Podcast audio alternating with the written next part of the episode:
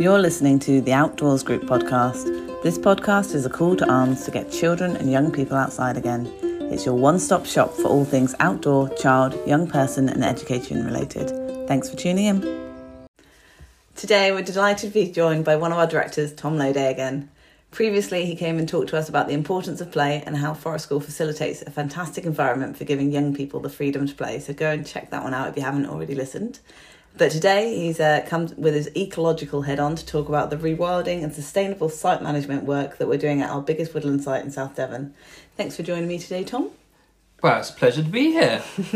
Uh, let's start by explaining what site we're talking about and what it looked like when we acquired it and like the history of it in ecological terms. Okay, so the school site is um, just outside of South Brent, which is close to the southern edge of Dartmoor. Yeah, in Um, between Exeter and Plymouth, Yeah, isn't so it, really? it's, it's part of the South Hams, darling, and um, it was uh, it joins the A38. So one one side of it is kind of road embankment, and that kind of like you can hear all the noise and the traffic, and then there's um, on the north side of it. There's some very steep um, grass fields that about 20 acres. Mm. Um, and then as they hit the bottom, there's a brook called Horse Brook, which is a tributary to the River Avon, um, which flows out um, down to the sea at. Um, Uh, down the sluice bit, um, yeah, you know, uh, um, big, down near Burgh Island and Big Blue yeah, and all yeah, that. Big yeah. Brae and all that. Mm.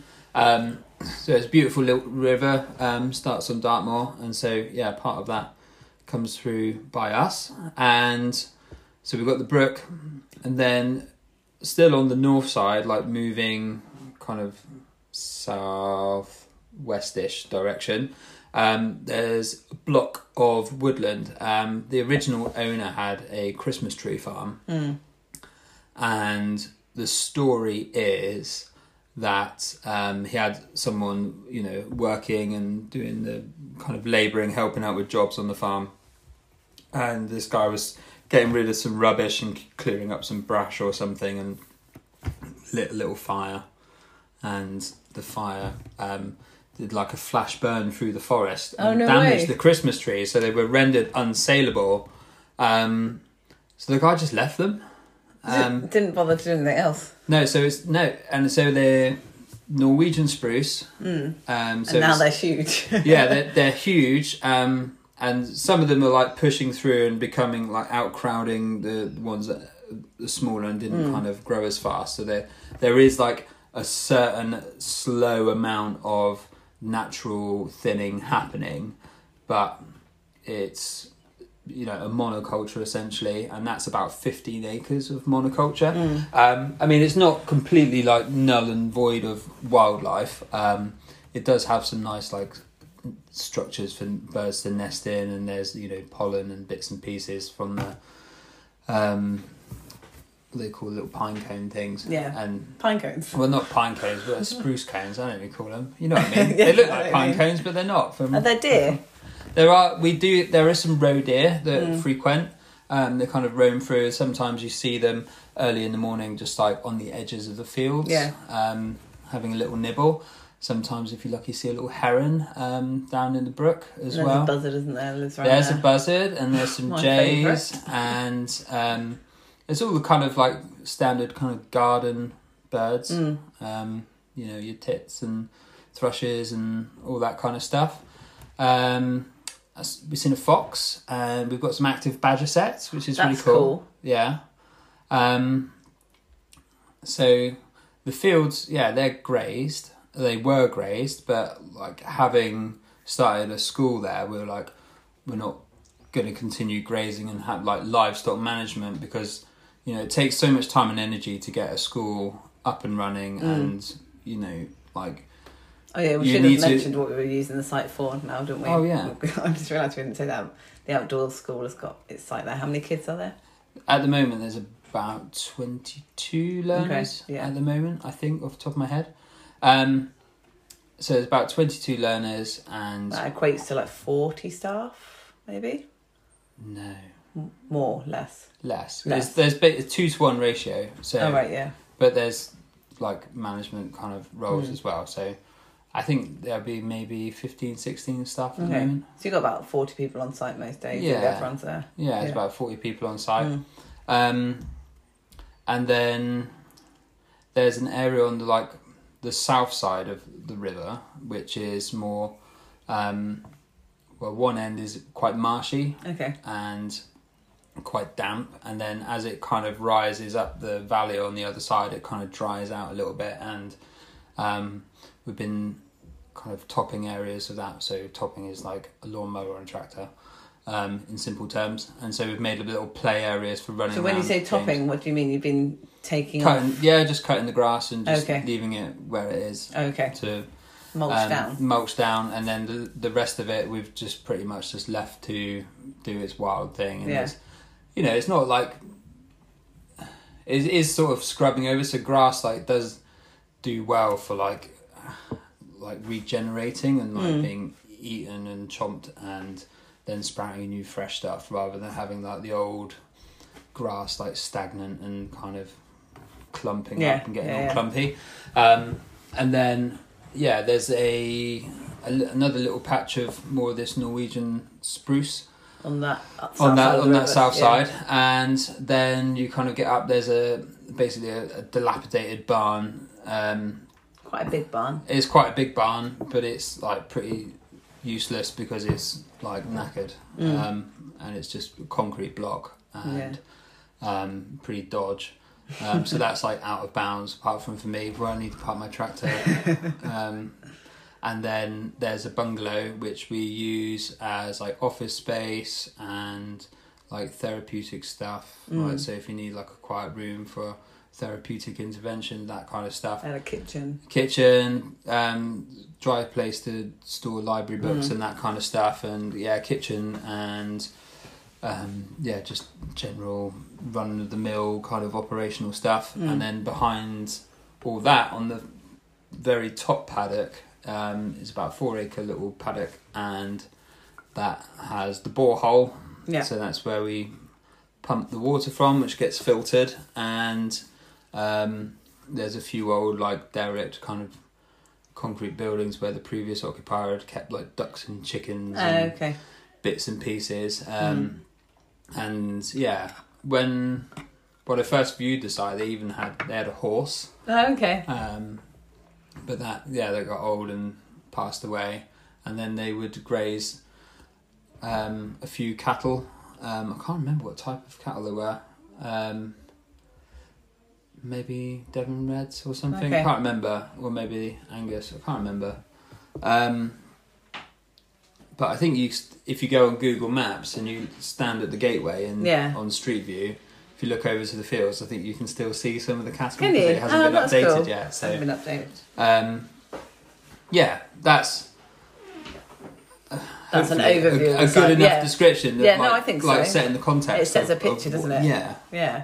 So before we dial down into specifics of all the things that you're getting up to on the land, which is quite a lot, what's your kind of overarching vision for the site? What you're hoping to achieve in terms of like biodiversity and rewilding, which I know are like Yeah. trendy terms, but like so yeah, it's it's got to be like this multifunctional space. Like primarily is it a school, and this area is for the learners. Like, yeah, and so they're at the heart of this decision making. mm, and we also have to have that in the context of our world and our natural environment and Mm. the kind of respect and the responsibility we have as as stewards towards that. So as a company we have um, we have the aim of becoming like ca- carbon net zero. Yeah, so we're never going to completely eliminate carbon from our situation because it's just impractical. If we can find a way of like offsetting and kind of balancing that and reducing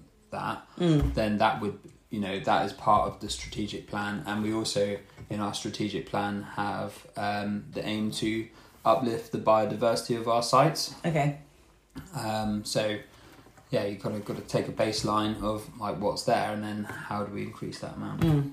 Have you done the baseline already or not yet? Um, as part of the um, purchase, um, and planning permission, and all that, you have to do a preliminary ecological survey, which is not, it's not like a, an amazing, like really super detailed survey, like over the seasons and stuff. But it's like we've got this fine balance of like how much to kind of spend on those things because like our revenue that we have for the contracts needs to be spent on learning so we can we can do little bits here and there but we can't really detract the money from what it's all intended Yeah, for either. yeah, so there's this little balancing act. So we've got to kind of find a way to do all these things like low cost. Yeah. um, but one of the pieces of advice I've been given um, is to stand in the same spot each year Mm. and get your phone and take a load of series of photographs or panoramas yeah. and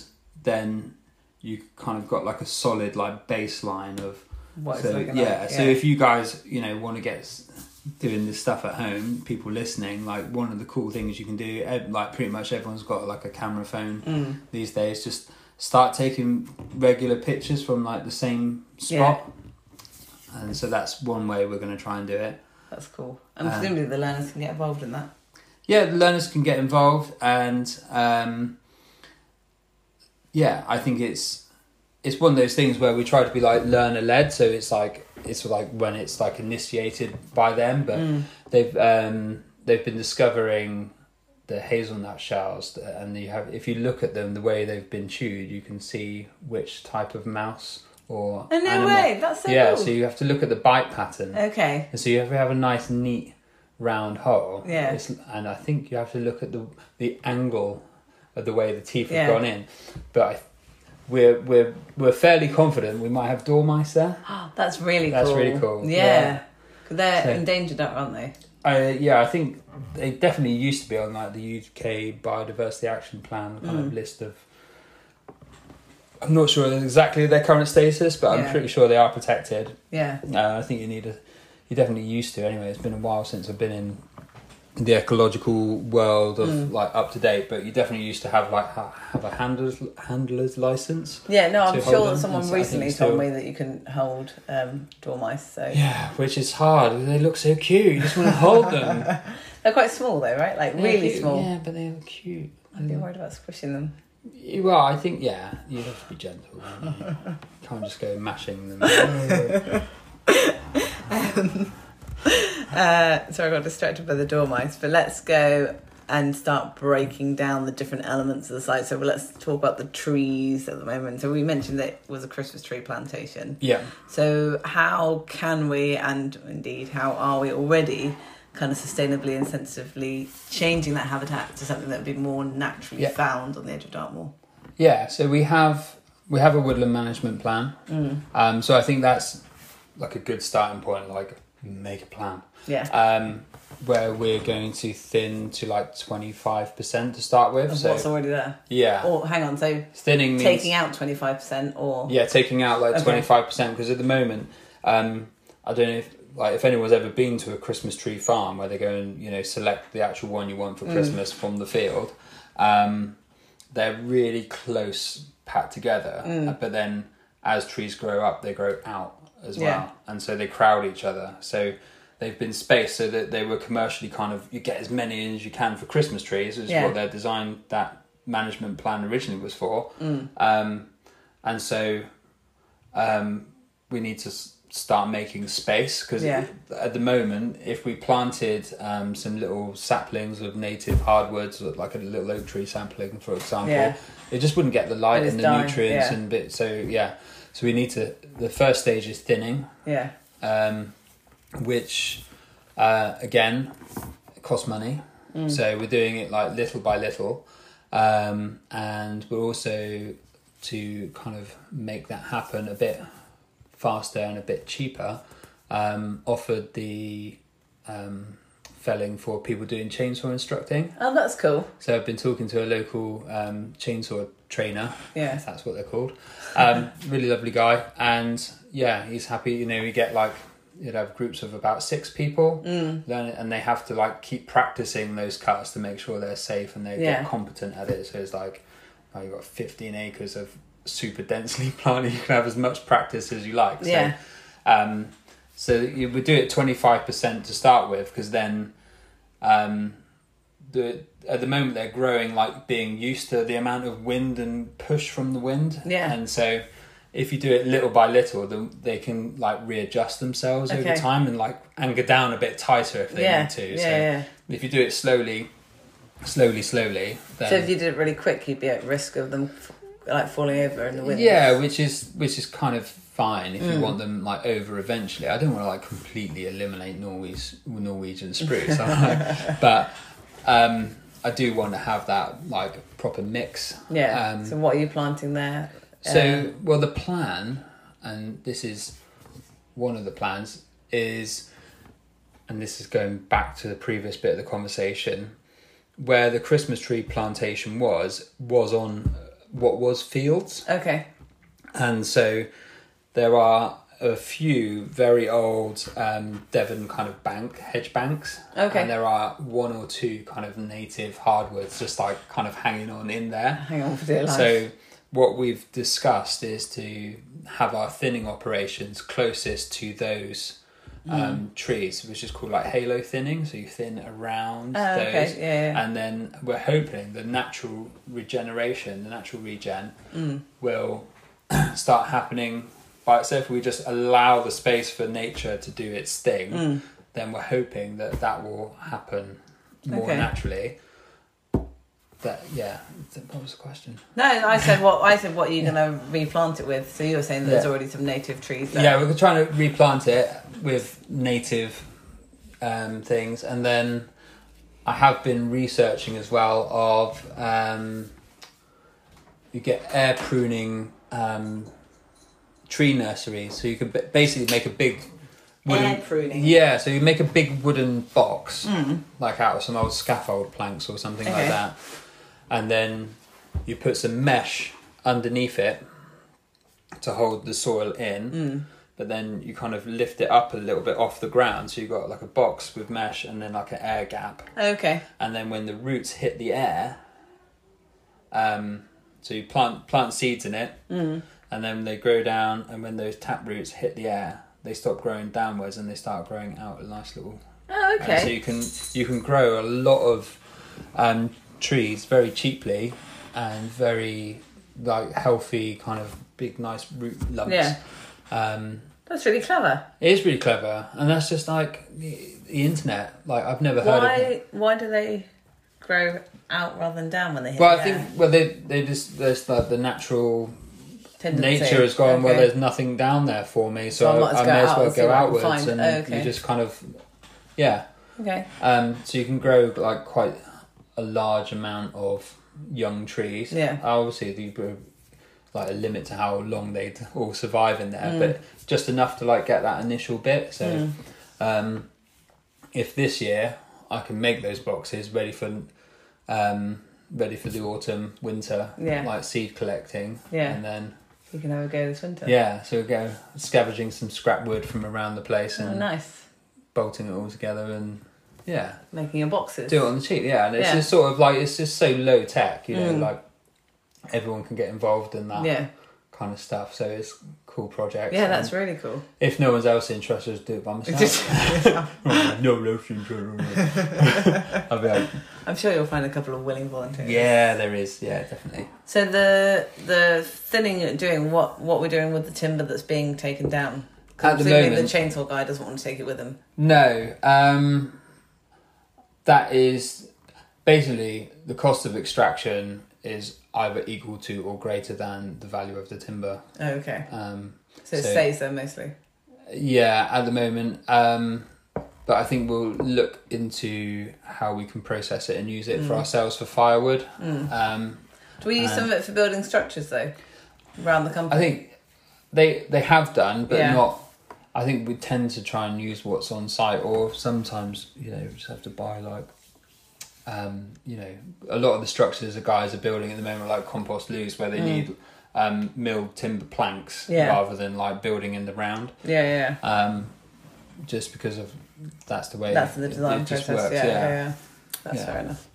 Okay. Yeah, but it would at the moment we you know we can let it rot and all the insects and the invertebrates and Mm. stuff will start to decompose it over time. Yeah. Um, but yeah, ideally it would be nice to have a use for it. Mm. Um, and I would like to keep the larger kind of trees that have become more established. Mm. Um, let them grow on, so that maybe in the future someone else can turn them into like planks of wood that Yeah. are kind of more useful. Useful to people. Um, yeah. But yeah, spindly little kind of too big to be Christmas trees, but too small to be planks. So like, Not much good to anyone. yeah, I don't know. Like, yeah, like if anyone wants any teepee poles, like help Hit us out. up. Yeah, yeah, yeah. you know where we are. Excellent. Um, whilst we're on trees, you're also the thing that you're quite excited about is planning an orchard, isn't it? Yeah. So tell us about your orchard. Well, I I say it's yours. I mean, I know. I say it's yeah, yeah. Well, but I've- feel like I'm commandeering the about- space because it's like it's the it's the paddock behind the house, which is Mm. closest to the A38, and it's just like Not suitable for learners. No, it's just noisy and kind of yeah. No, I want it. it's there's noisy and it needs like better fencing and infrastructure and that Yeah. kind of stuff. So maybe in the future, but I don't want it to be kind of sat idle Doing doing nothing, nothing, yeah. in the meantime. So it's like, well, what can it be? What would Mm. be what would be useful? What would be beautiful? What would what would the future need? And Mm. it's like, well, man, you know, I love apples. It's so delicious. Yeah. Um, and I know, you know, campfire cooking, you can't get better than like apple crumble, like Mm. it's cold, frosty morning or something, and then Yeah. you get some, get some apple. Or even just toasted apples on the fire. I like when you peel them and dip them in cinnamon and then toast that. And you could even just like pretty much poke them on a stick And just shove them on the fire. and Yeah. yeah, so just apples, not pears and plums or anything else. Um, yeah, well, yeah, well, yeah. If I can find some pears and what have you, um, I think yeah, well, yeah, definitely all of it. And Mm. Yeah. and um, so yeah, I want to make an orchard, Mm. but again, don't have very much money. Mm. So I was like, right, I have to research into this. I've got a few friends that uh, have orchards and kind of, you know, I wouldn't call them orchardists, but they have, you know, Yeah. they've done they've done the thing that is, Yeah. and um, then do some online research, and so it sent me down this whole rabbit warren of like, is that rabbit hole? Or, yeah. Yeah, rabbit hole. Yeah, send me down the rabbit warren, rabbit the ra- rabbit hole. Rabbit hole, you're thinking. I've gone down the whole warren. Yeah, yeah, Not yeah. just a hole. I've, I've gone, um, and it's just like opened up my world to these like amazing things that we have. Um, and- Like, give me an example. well, it's apples, right? Yeah. Grow on trees. Literally grow on. No, the cool thing is, I like them out. There's just like gazillions of different varieties, Mm. and if you wanted to, you can breed your own varieties, Okay. and they come in different shapes and different sizes, Mm. um, and all different tastes and textures and flavors and colors, and you know, it's like a whole A whole thing, yeah. yeah. once you kind of your eyes are open to it, you can't like not see it. And I like in in the autumn when I'm like driving down the road, you can kind of see where people have chucked apple cores. Yeah, I love out. that when they like, Yeah. grow up on the side of the Yeah, motorway. Whatever, reckon, yeah. like yeah, that could be a whole new breed of apple. Like you know, My friends have got an orchard, and we went there to help pick, and they said, he said, "Oh, Han, this apple here is honestly the most delicious apple I've Yeah. ever tasted." And I picked one off the ground later on when he'd gone, and I said, "Oh, Rob, like, I don't." I'm sorry, an alarm going off. I don't know how to stop Oh. that. Let's put that away. Um, and he, I picked it off the ground, and I was like, oh, "It's all right," but like, you know, it's no dice, whatever. And um, I went and found them. I said, Rob, that apple's all right, but like, it's not the best apple I've ever had. And he said, Do you pick it from the tree or the ground? I said, Oh, just windfall. He went, No, no, it only tastes nice when you pick it from the tree. Yeah. I was like, What magic is this? And so I went and picked one from the tree. And honestly, most delicious apple I've ever had. But how can it taste so much better while it's still on the tree versus on the floor? No But it's, yeah, but it's how the, the sugars affect over time, Just- isn't it it? absolute from, magic, Like, yeah. yeah. So if you, I remember the one of the first times I, I picked sweet corn like Mm. off like corn on the cob, Yeah. and you can just bite into it fresh. You don't need to cook it. Mm. And it's like it's a completely different thing. Like all the time, all my life, I'd had sweet corn from like the supermarket Yeah. or from tins or what have Mm. you. And it's like, why why is it like this? And Yeah, it's yeah. like as soon as you pick sweet corn, Mm. and it's probably like similar for apples, like the the sugar starts reverting to starches, Yeah. and so it becomes blander. Change the taste. Yeah. Yeah, yeah. So, um, how long it, it's been hung on the tree, how like how much exposure it has to Mm. Yeah. the sunlight, all changes All like the yeah. taste profile of your Mm. apples. I went back this year and he said, "Han, we found a new variety that we'd missed last year. Um, tastes like pineapples." And I was like, "All right." then." And honestly, it did. It was like the most tasty apple ever. I was like, "Oh, pineapple Nice. apple! I love it." So I have to find out what variety that is for you, so you can grow me a pineapple tree. Well, what a pi- pineapple apple tree. pineapple apple, A pineapple apple. pineapple apple. I'd love a pineapple apple. I in think that's a. YouTube Um, video, isn't it? Well, what? Yeah, well, this well, this is the thing. So, what we can actually do is Mm. grow that tree for you. yeah. So, what we need, what I've ordered, Yeah. because this is like the cheap way of doing it. Okay. Because this like, so I've I've spent a bit of my own hard-earned cash, but this is going to satisfy my own itch. Yeah, you know? yeah. So I've I've ordered some rootstocks. What are rootstocks? So rootstocks are um, apple trees. Yeah. okay but they're all like categorized into um, like a system and depending on what kind of code they are it will tell you how large that tree will grow Okay. so you choose a rootstock in terms of um, like if you want a short tree that you can reach and Yeah. it might be nicer for the learners to be able to just reach and pick them um, so that might be like commercial like m9 Okay.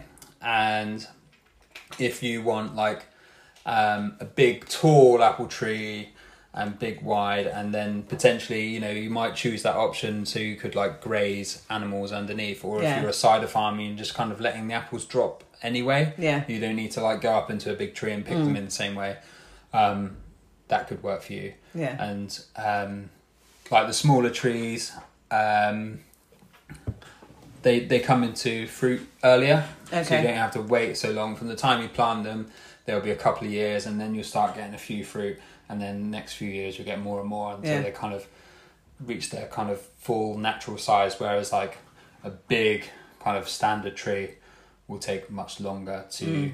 get like a decent crop of apples from Yeah. but um, the big the big old trees will probably last a bit longer and um, they don't need like stakes and support and that kind of stuff so Mm. there's all these different kind of characteristics that you can you can choose Yeah. And what have you gone for? so i've gone from some m9s so the short ones So the learners can reach them. so the learners can reach them and um, i think it's just good to like i'm i'm learning as well so i want to do a little bit and then i've gone for like a middle sized one which is um, m111 Okay. which is like a medium sized tree but it's like the medium size where it doesn't tend to need staking and support so Okay. i'm thinking well if I don't get around to it, and that's like another cost and another bit of energy, it's like going around staking them, make sure they're all right. So I've kind of got the smallest I can get away with without the extra Yeah. faff and the extra effort. yeah, yeah. And I've also read somewhere, which I'm really keen on trying, is um, grafting a bit of the M9 on top of an M11, and then you're kind of scion the the variety of apple that you want. So you kind of have like a sandwich of three different Okay. bits. So I think the idea is you get like the strength of the M11 that doesn't need staking, Yeah. but you get a kind of a the vigorous kind of growth from the M9, Yeah. and then you get the flavour of whatever scion. So kind of what's the scion? So scion is basically the type of apple, in simple terms. Okay. And how do you how do you stick it onto the rootstock? You graft it. How do you do that? So, um, there are a number of different cuts. I've been practicing them. So, Okay. this is like my learning journey, and it's Mm. nice that you know we have these expectations of the learners that they should be learning, and it's like, Mm. well, I need to be learning. I need to be following my project and what I'm inspired to do. So, I've gone out. "Oh, I need to. I need to make this orchard. I've got hardly any money to Mm. spend on it, so I've got to do this cheap way. All right.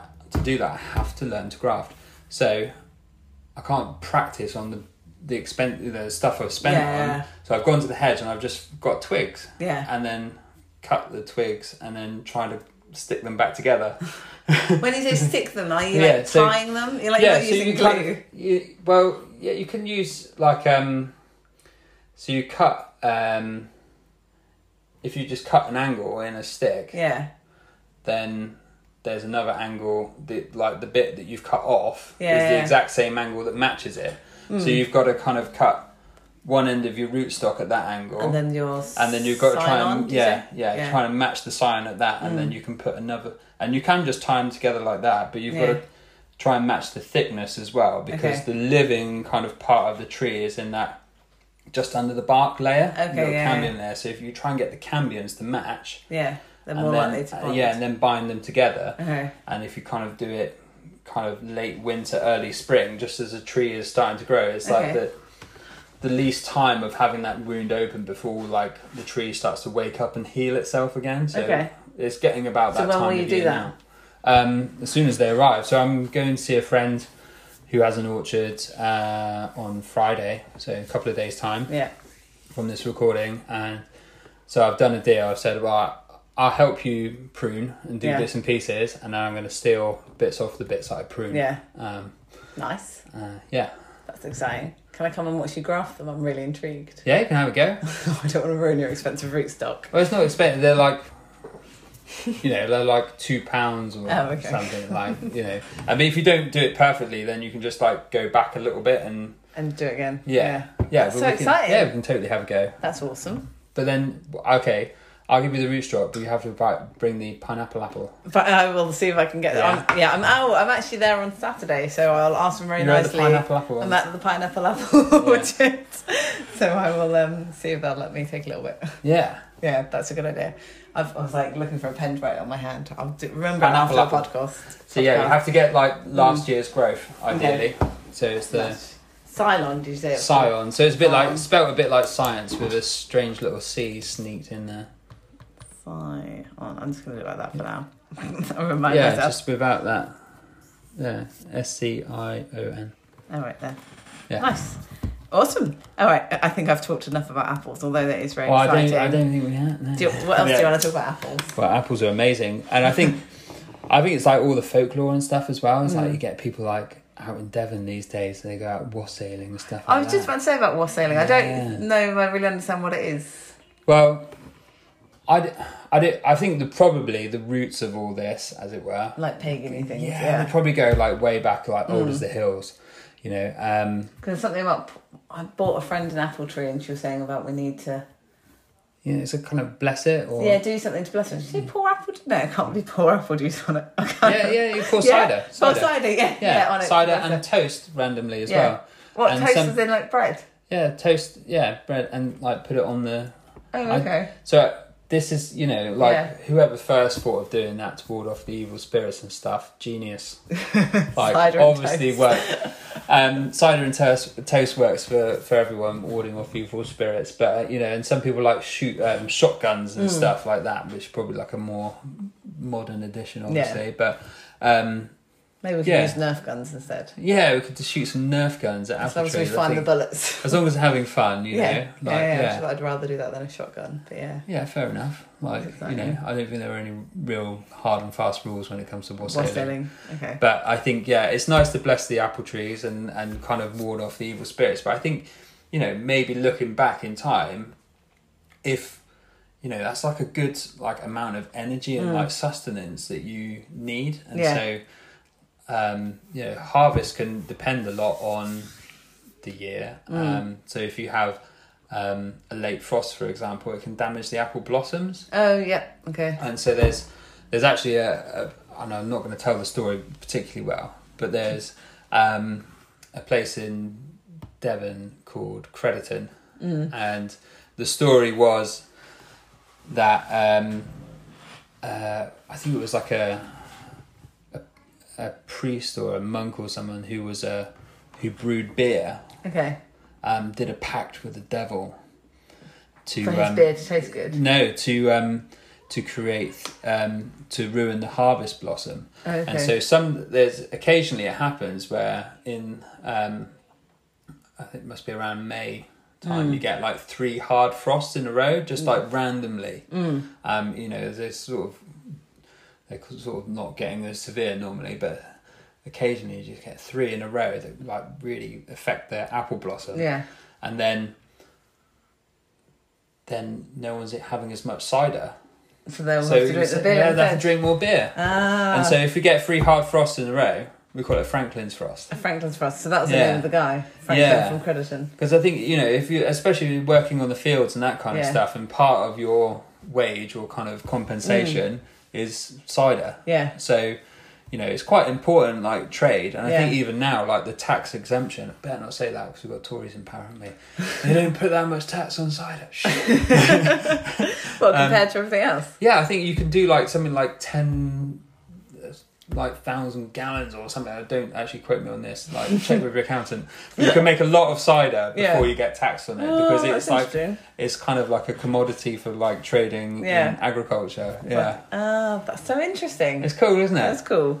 You gonna plant any cider apples or just eating apples? Um, I mean, all apples can like turn into cider. Okay. Why do people talk specifically? like, There's some varieties that are just ones that people use for cider that Yeah, aren't I very think nice to eat. Yeah, I mean they're not that nice to eat, te- but they when they actually do juice down and kind of ferment, they actually do taste nice. Mm. Okay. And often they're much bigger, so you get more more kind of juice Juice to for that. And for sometimes the um, some qualities that people look for in a cider apple is like having like tougher skin, Mm. but like squashier inside. So when you're in the press, the skin kind of gets left behind, but all the juice squeezes out easily. Yeah. Oh, okay. And so there's the those kind of qualities That's presumably easier to clean your press out. Yeah, I guess so, Yeah. and you just get better extraction as Mm, well. So okay. yeah, all of those reasons All are good reasons. things. Yeah. Ah, that's cool. Maybe I will move it on briefly from apples, unless it's. Oh. Oh, sorry. Do you, you've got more you'd like to tell me? No, no, no, No, no, no. Well, I was just going to say because um, you mentioned earlier they used to graze there, but you have also told me that you are thinking about bringing cattle back in for grazing. So tell us about that. How's that going to benefit the natural pasture land? Pasture land. Well, um, how to tackle that? that's like a. I know it seems like a straightforward, like question, Mm. but it's like everything's related to everything, Mm. and Symbiotic. Yeah, and it's like, you know, cattle grazing everywhere all the time, everything is not good for wildlife. Mm. But um, so, how do I introduce this story? So, we're looking at, we've been trying to figure out a way to make that like north hillside of um, the farm uh, like manageable. It's so steep that you'd never, you wouldn't be able to safely operate any machinery on there. Um, so one of the things, one of the ideas that we've played with is just line it up with woodland. But we've already kind of got areas of woodland that we're going to convert back into native woodland. Yeah. And with biodiversity, you kind of like you want this tapestry, Yeah. and that's what you're kind of looking for. So Mm. we're quite keen to keep it as grassland, but then How do you manage it? how do you manage it? Can't really have a mechanical Mm. um, means of doing it. Well, you, there are, but then it starts to get expensive Mm. um, and or unsafe. So not really viable, but possible.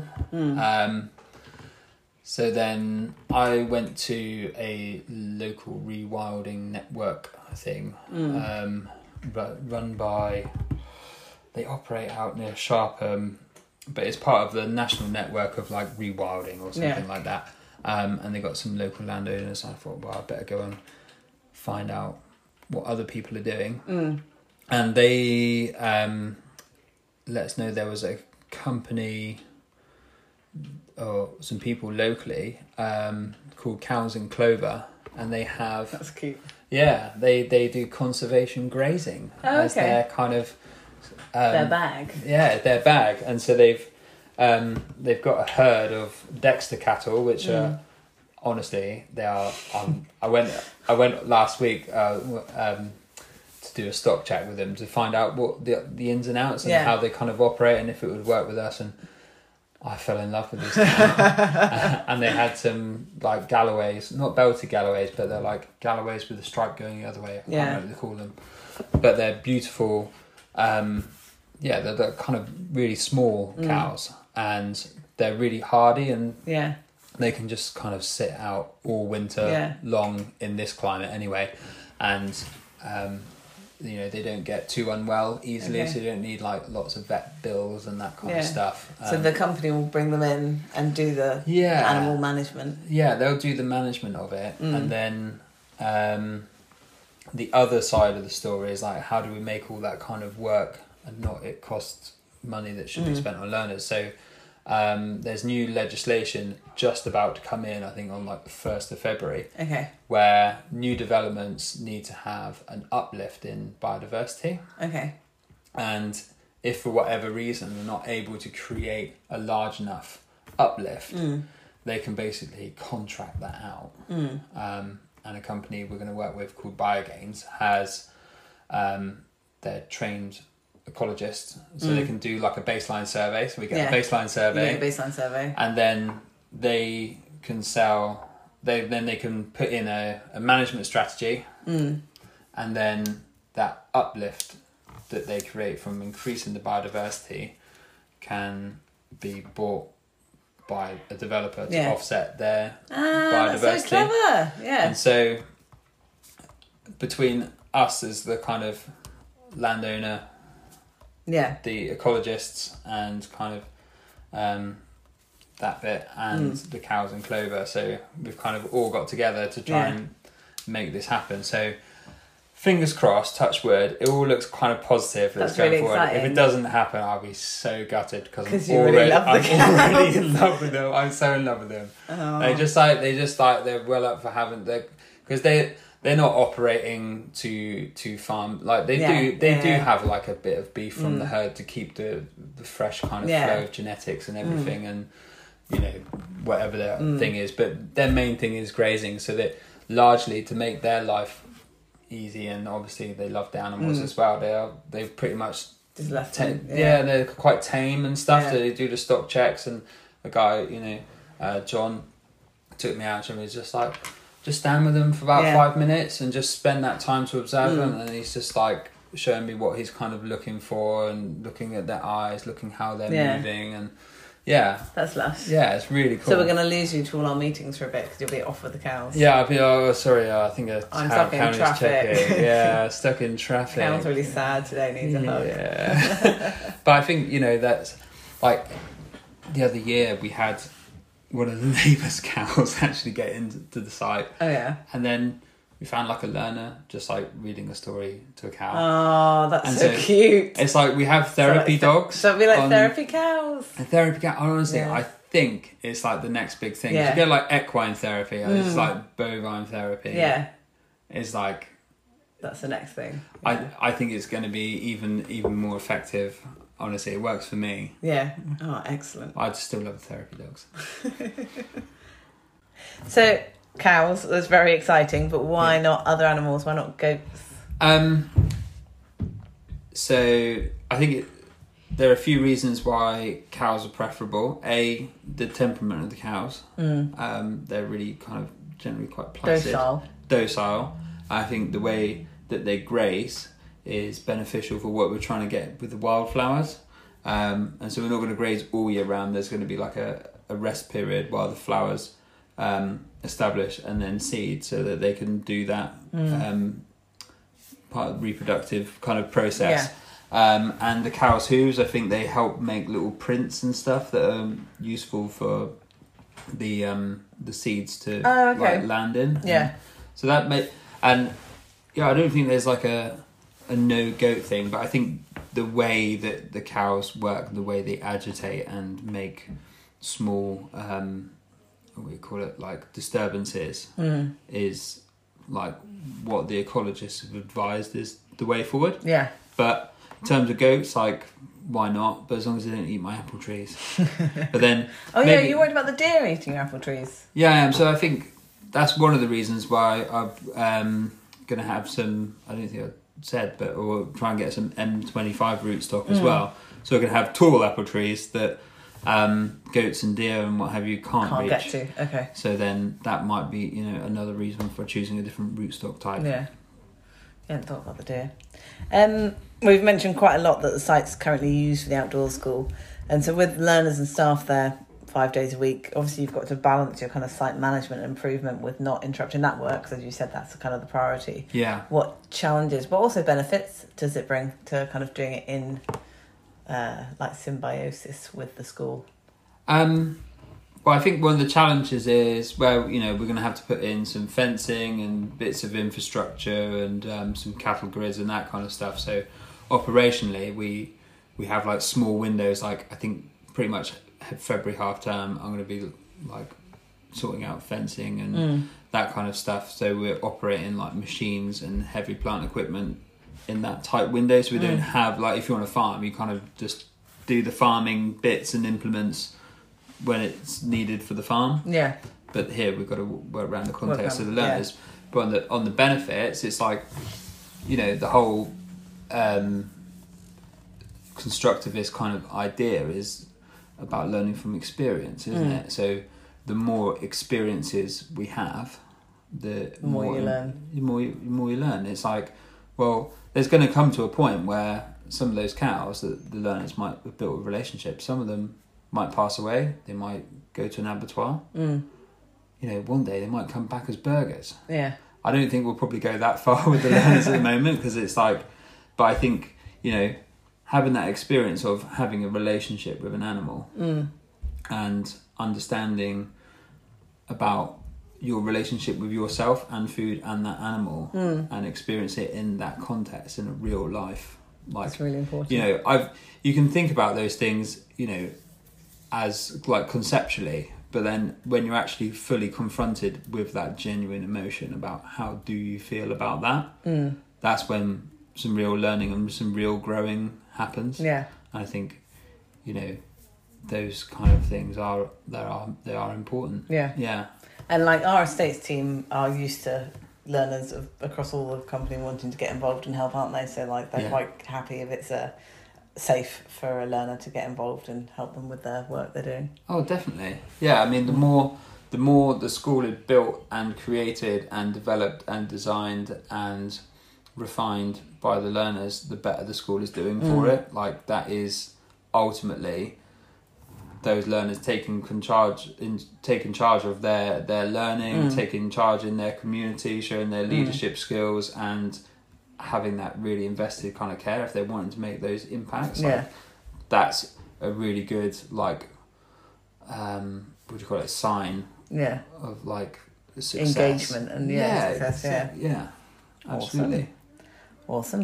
Um, so everything we spoke about so far does tie in beautifully with our aims that you mentioned at the beginning of becoming net zero hmm and also working towards becoming a B Corp company. yeah Um, and you also mentioned earlier about that kind of idea of a biodiversity gain or uplift. I, I don't Yeah. think I totally understand what that means. Can you explain it? um so that you want to explain the biodiversity how a biodiversity gain works Yeah, yeah, So at the moment, let's take a really like straightforward example. Um, if we've got the monoculture um, woodland, Mm. and that being a single species plantation will only be like useful for a a smaller spectrum of animals um, or other plants. Okay, so if we if we change that habitat and create that diversity, is um, useful to a larger amount of different animals and plants. Mm. So you've kind of maybe you've got one species of um, uh, tree essentially, Yeah, and there might be like I don't know half a dozen species it kind of supports. But if we put a management plan and intervention where we thin it out and replant with um, some native broadleaf, um, it could be that we see an increase in the amount of different species that start to come in and make that their their home, their Yeah. habitat, and so it would be more useful to a wider range of okay. um, and there's also uh, it's good to um, you know, in terms of disease and pests and what have you. If Mm. you've just got like one lump of the same thing, that disease will You can wipe Pets it all will out. go. Yeah. straight through. So if you've kind of it, you know, will go through Mm. eventually, but it slows down that kind of spread Yeah. as well. Um, there is like a another kind of string to that as well. So there's an island biodiversity theory. Okay. So, and this is a cool one for like listeners at home. It's like, yeah, I'm not gonna like plant a whole re- rewild a whole Yeah, kind of woodland. Um, but the island biodiversity thing, if you add up all of the people's like window boxes and gardens and allotments and stuff, if you add up, if you imagine those as little islands, Yeah. and then if different species can are able to like essentially like commute to the different islands, they actually add up and they do count. Oh, okay. So like you really can make a difference. Yeah. So um, remember I was at uni, we um, went round um, Bristol looking at different kind of community projects and Mm. uh, as part of the course, and there was someone there that had um, started like a garden award scheme for wildlife. Oh, yeah. No one like you didn't. No one had to enter it. They just went round and like would randomly give like a good certificate Oh, okay. to like these people, Yeah. and like it might be someone who's like, "Well, I haven't done anything with a garden." It's like, "It's great. It's really scruffy. It's Yeah. actually really like really beneficial to these like you know different um, insects and what Yeah. have you." So by like, kind of some people just like not bothering, they've Yeah. actually got a certificate for a good Oh, garden. that's so is, cool. yeah. But so yeah, so hopefully, if we make our bit a bit more diverse, Mm. and then a neighbour or the neighbour's neighbour or something Yeah. down the valley makes, you know, a, an improvement for the Mm. like between the two. Yeah. So the other part of the theory is the larger the islands or the combined total of the islands, Yeah. The more species it can hold. Okay. So, um, yeah, you're more likely to go up the kind of trophic scale. Um, so, like the apex dominant predators, like your buzzards, whereas at the king Yeah. of the food chain, or like a lovely barn owl or something, or uh, might be in the, you know, somewhere like Exeter. It might be supporting more of the. Um, uh, Seagulls. no, yeah, well, seagulls. Yeah, That's I was not what you're thinking. um, the fast bird, the, falcon Falcon. Oh, yeah, yeah, yeah. yeah, you know those kind of things. So you got, you know, don't think that your little action doesn't because it does. And it all helps. And so yeah. and it's like a proven kind of ecological theory. That's very cool. Yeah, Yeah. so it's awesome. worth doing. Yeah. Well, do you know, it's a really stupid example. Is so I live in obviously a new build house. I mean, Yeah. obviously cheeky, you're sat in it, but not Yeah. everyone. But out the front, all the gardens have got black railings, and um, the hedgehogs in when I don't know if the hedgehogs go up and down all everyone's gardens through the railings. But if there was fences, they wouldn't be able to do that. But they Yeah. fly between, so you see them like Yeah, but then yeah, because then they're not like the isolated islands that Yeah. no one can like commute Mm. between them. So if Yeah. you're allowing that, now you've allowed that Yeah. access. Those all those gardens combined make one big garden Long that can su- gar- yeah. that can support a larger amount of hedgehogs, which would, you know, maybe in the wild then whatever predates Mm. on them like a fox or something, yeah, then you'd have a larger amount of fox. You know, then Yeah. so the it's all like as much as you can give back to nature, Yeah. like the better. it was very exciting and also a massive relief when we kept hearing things snuffling in the bushes, and I thought, oh, we've got rats, we've got massive bloody rats. No, yeah. And I got the torch, and I was like, oh, it's a hedgehog. yeah, that's like yeah. I remember like having a similar experience camping. Like what the hell? Because they make they quite like for They're their quite size. noisy for a tiny Yeah, thing. Yeah, yeah. think- Yeah. Oh, that's You thought it cool. was something big. Yeah, I thought. burrowing. Yeah, I'm just like you know you're in you know you're dark out in the middle of nowhere. Oh my god. what- Although you did have um, an experience with deer, didn't you, while you were camping? So that must be. I've had an experience with beer. A, a di- beer. Deer. I've had experience with beer camping and beer. and beer and deer. Um, and I've also had like I was um, down at the um, so I grew up near um, Exmoor, Mm. and I had an experience. I was like, it was really dark. and I had a campfire at the bottom of the garden. It was like, was kind of like I was like. I think that's a pig, and it, like there's no pig farms or anything No. like nearby. I was like, Yeah, oh my god, what the hell is that? I went inside. I was like, Dad, Dad I think I think there's a pig outside. It's like you know, it's like crazy Tom again. Yeah, yeah, Um, but it, yeah, um, it turns out there was a wild boar. That's so cool. There was a wild boar farm um, about six or eight miles away that had, had some escapees, and um, yeah, That's awesome. there were there were I wasn't actually crazy, which is No. relief. Which is a relief. I'm not I'm not hearing wild pig noises. Not on that occasion, at least. um, I'm going to quickly go back to the net zero thing. So Yeah. I was just thinking, like, obviously when we talk about like the company Yeah. wanting to be net zero, we're talking about like a company that's spread across oh what 12 14 sites and it's got offices and it's got lots of people driving and stuff so yeah. in terms of like for example the work you're doing at the south brent site presumably that can offset some of the carbon use from Yeah, it out can. too much I paper like, or driving. Yeah, and I think we'll just do it as like a paper based exercise. Mm. I don't think we'll like sign up to any particular Mm. kind of scheme because I just, you know, it's it's kind of like an ethical, like, you know, what do you call it? Like minefield. Mm. Yeah. Like, I don't fully understand like the ethics behind it yet to like Mm. invest money into those kind of things yeah, yeah. or you know whether we should be investing money but i think you know and we have to like, understand the parameter of like what the what we're you know are we including everyone's commute to work like Yeah. we have no control about where people live and Yeah. how far Yeah. they want to travel for work like Mm. so but that is kind of like something that happens because you do operate so it's like ah do we do that Mm. you know um yeah it's a bit of a minefield but I think we need to do we need to kind of look at that and we need to make sure that we're at least enabling people to like do sensible thing like lift share and incentivize We've cycling. in- I was going to say here, we've incentivized public transport, haven't we? Yeah, well, hopefully. I, I, I read a, pa- a policy the other day and I said, oh, look, you get uh, oh yeah, just more like yeah, the, more mileage costs uh, costs for uh, getting on Yeah, and I think we're doing stuff. If someone, um, you know, if we're doing a, if someone is doing a, a commute like for work, um, not to work, but Mm. you know, as Yeah, part yeah. of business, um, that you know you still get like an extra for the person that you Yeah, take with you and that kind of stuff. really so good, it's just like everyone's kind of a winner from that. Mm, Um, and then obviously like the hybrid working model. So yeah, you know, where we're not actually having to deliver as much as we can, we allow people to work flexibly and Mm. um, remotely as much as possible. yes. But yeah, so I guess like Yeah. where you're doing all these big works at South Brent, it does at least offset some of that. it starts to, yeah. Yeah. And I, you know, I think offsetting in my head should be like the last.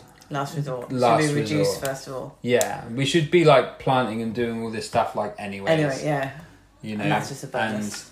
and you know, like it's a funny old world we live in, and it, Mm. you know, we, I can imagine all these like new schemes and stuff like the biodiversity uplift stuff. Mm. You know, there, there, there's you know, there's no perfect scheme, and you know, it's sad that those developments aren't forced to have like the biodiversity Yeah. there on that Yeah, site. yeah, And if it's not possible, it's not possible, and it's like, well, at least, at least some like corporate money is moving towards Something like the good. environment Yeah. and you know so it's more than we had before so it's a step in the right direction is it enough i'm always going to say no because i want everything based to be like temperate rainforest Yes. and and yeah we can just like live like ewoks Awesome. Um, is there anything else before we close that you want to tell us about the site or what we're doing at the site that we haven't covered? Or do you think we've kind of hit all the bases? I think we've hit most of the bases. There is one little bit. There is the the marshy bit, and Mm. there is. And I haven't seen them yet, but they um, Biogains have been taking levels and stuff from the river Okay. and over that marshy bit, and are looking at making like little pools and like little like run through bits, and they've Mm. got some aquatic ecologist kind of person in Yeah. to kind of do all that. So there's That's there's cool. of like e, um, like the water ecosystem bit as Yeah. well, which is really cool. That's awesome. Yeah. Oh, be look. Um, ugh, can't talk today. Sorry. Looking forward to seeing what they kind of discover and find out from there because it's always really interesting. isn't Yeah, it? is really cool. Yeah. We put um we had to put some drainage in that went through there for like Mm. to support our track and the guys in the estates team they went down with their digger to put all this stone in Mm. and then they'd done the levels slightly wrong and a bit of the river water started to trickle back a little bit Mm. and then it hit this hole and it sunk through the hole like below It was like a backward spring Oh, that's so cool. that's so weird. I've never Yeah. seen that before in my life. Where like water's disappearing down the hole, and the hole was obviously like lower than the river. So Yeah. like the, some all that like underground Yeah. water stuff blows my mind. Amazing. I mean, yeah, that's yeah. really so cool. if anyone knows about what those things are. I'd love Yeah, to understand. like a, what is a backward spring sinkhole type thing? Yeah, And, is that the official you know, term? yeah. Backwards hole spring. Well, a backwards hole, but it's like it, it was kind of like it wasn't like exactly like a round hole, like No, like yeah, a pipe, but it was just kind of like percolated Yeah. back through. It was so weird. That's very cool. yeah, Awesome. The things you find. it is amazing. like yeah, Um, thanks for coming after a long day at the office to chat to me this evening. most welcome. Um, I've been asking everyone three questions at the end, but you've already been on the podcast, so I've changed yours. Oh, okay. Um, Three new questions. well, you've actually only got two. oh right, Um, two sorry, new questions. Two new questions. All right, cool. Um, but the well, the first one is an old question, but it's going to be a new answer because I'm assuming there's sort of changed in the last two years. Okay. Which is what are you reading or listening to right now? Um, well, for Christmas, I got given. I can't remember the title Okay. because it's in Japanese. My memory is very poor. Okay. But it's basically like um, like the balance in life kind of thing, and there's a Japanese word for it. Okay. And so I'm reading. It's a bit like that blue zone thing where if you have these kind of elements in your life, you're kind of more balanced, less stressed. Okay. I think there was a subtle hint there from the partner about that. But so that's been an interesting read Okay. um, so far. I haven't got very far No. through it, but Well, it's only a couple think- of weeks after Christmas. yeah, but it's off. it's about like kind of like um kind of finding your purpose and kind of what interests Mm. you and what inspires you and all those kind of things you boil it all down Yeah. and trying to get the right amount of each thing in your life. yeah, that's exciting. Yeah, it's cool. Oh, awesome. Um, and my last question for you is: What are your outdoorsy goals or outdoorsy things that you're looking forward to this year? Wow. I'm looking forward to making a pineapple apple with you. um, I'm looking forward to learning more about cows. Yeah. and um, I'm looking forward. I had a lovely camping trip with one of my sons, and so I'm looking forward to like building on that. Mm. More and- camping. Yeah, just Yeah. there's just like sometimes I think just having like the one on one time. I think you know having three kids. I think Mm. it's sometimes I feel like I'm giving everyone like a bit of a third of myself, Yeah, yeah. and it's like I never fully give like a whole me a whole Mm. time, and so I think having that time and space with like one at a time Mm. actually over the air just like a little camping trip or something that kind of just have that space Yeah. in nature like one to one together i think is that's going to be a big aim and then if you're up for it we'll see. we'll see if We we, might- get if we're injury free and have the time and energy for training i'd love to run across dartmoor end to end Yeah, that would be That'd be awesome. cool. Yeah, it would be cool. If we might no pressure I like that you're trying to make me commit to it on recorded. we thing. all heard it here For Well- solstice, that would be fun. Yeah, for solstice or like if it's like needs to be in a colder time so we don't get frazzled. But Sorry, I got distracted for those listening by my Yeah. calendar because the day after solstice is summer is a full moon, which would be a lush day to do it. that'd be good. Mm, we'll wait and see, hey. But yeah, that would be Yeah. fun. But yeah, That So would be good. some yeah, I need something like energetic. If I have like a goal to aim to, Mm. otherwise like I stop jogging and then I Mm. become more miserable. Yeah. Move more, be happier. Yeah, exactly. Awesome. Oh, thanks so much for coming to talk to me today. Uh, it's been really enjoyable. yeah, I think so.